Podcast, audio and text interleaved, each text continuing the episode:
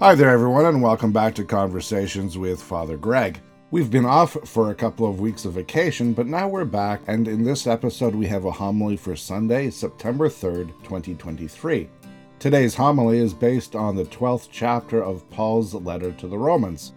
Let's start off by hearing what Paul has to say. Paul writes, Let love be genuine, hate what is evil, hold fast to what is good Love one another with mutual affection. Outdo one another in showing honor. Do not lag in zeal. Be ardent in spirit. Serve the Lord. Rejoice in hope. Be patient in suffering. Persevere in prayer. Contribute to the needs of the saints. Extend hospitality to strangers.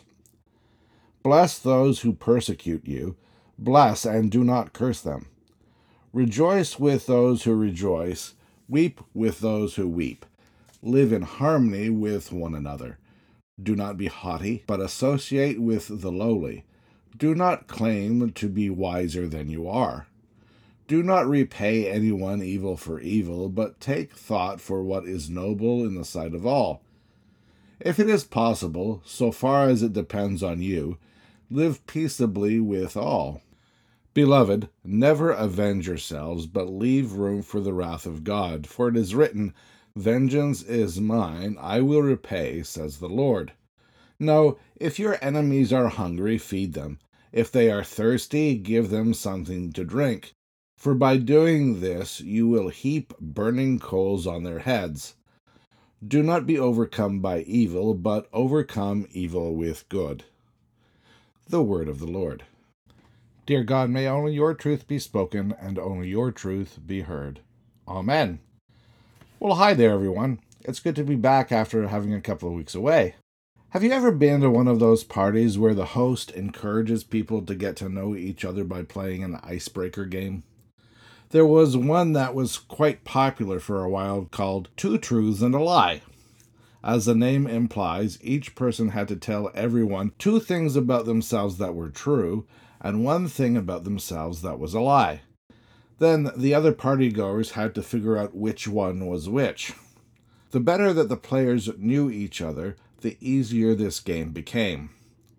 The better that you know someone, the easier it is to tell what is in character for them, and conversely, what is not in character.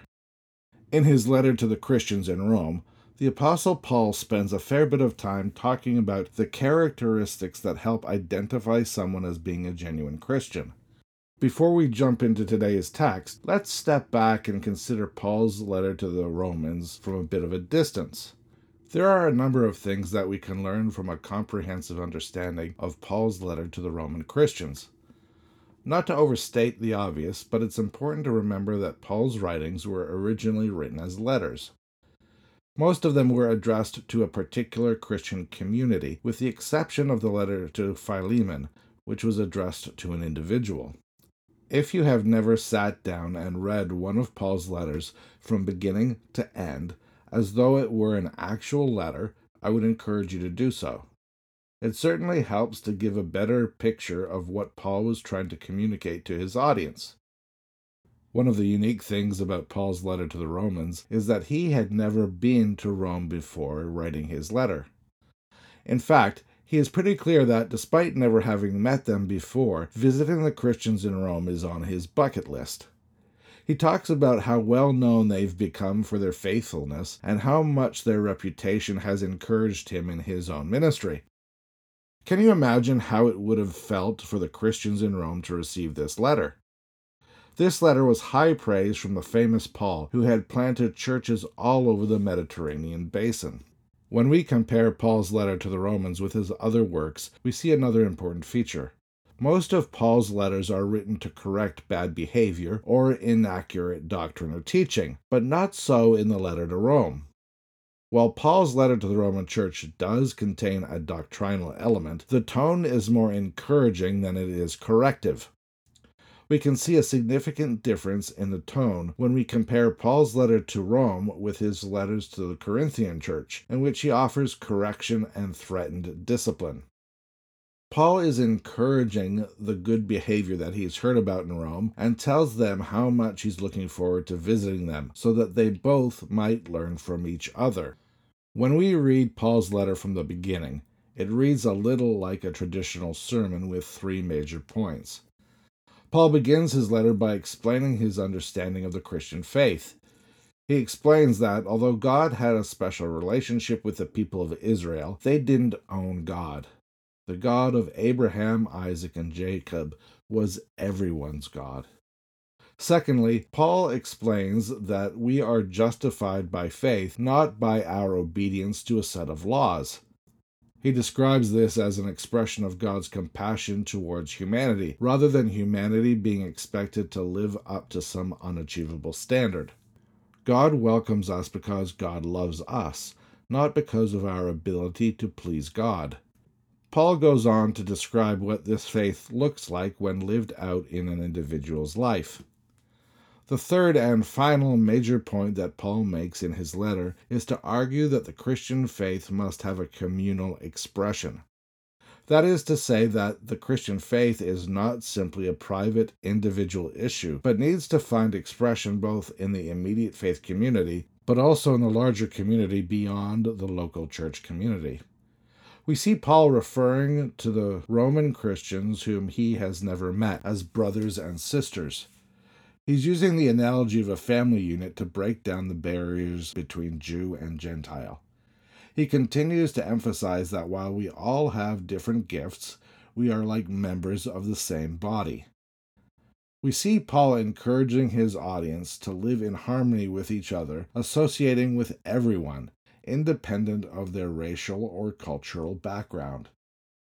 Paul even describes showing kindness as a way of heaping coals on the head of your enemy. So, what application does this text have for us today in our modern context? I began today by talking about that party mixer in which people had to tell two truths and a lie.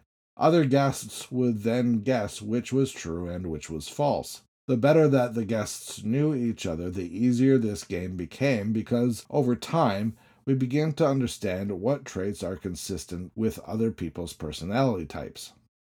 There is a connection here to the advice that Paul is giving the Christians in Rome. He is telling the Roman Christians to live a life that is consistent with the teachings of Christ.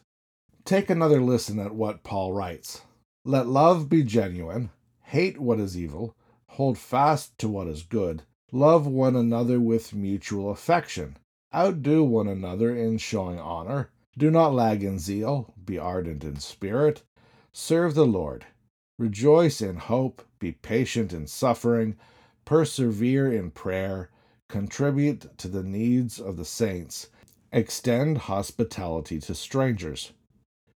Those words are as relevant today as they were when they were first written. They challenge us to examine how we live with each other, both within our own parish as well as caring for the needs of those beyond our parish.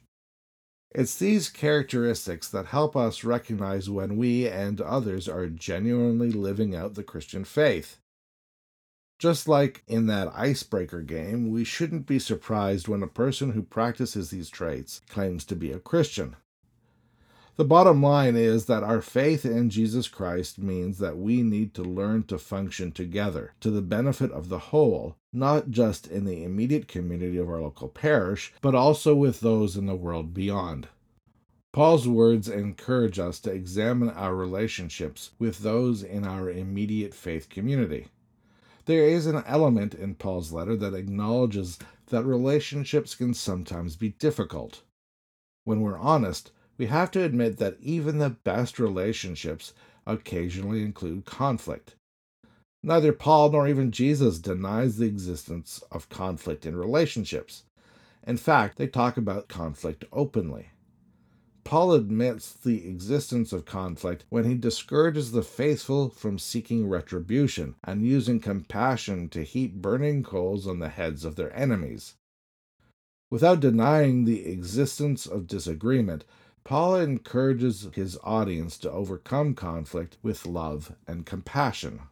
Paul's letter is not simply encouraging us to be nice people, Although that's a good start. Paul's letter to the Romans in particular, and the New Testament in general, encourages us to examine all of our relationships.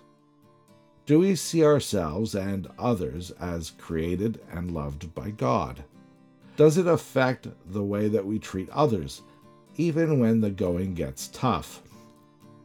Jesus once taught his disciples that there's nothing unusual about being good to those who like you. The challenge lies in how we treat those people that we don't like or those who don't agree with us. This is one of the ways that we are called to live out our faith in the context of relationship. Let's pray. O God, whose word burns like a fire within us, grant us a bold and faithful spirit, so that in your strength we may be unafraid to speak your word and follow where you lead, through our Lord Jesus Christ, who lives and reigns with you in the unity of the Holy Spirit, God, forever and ever. Amen.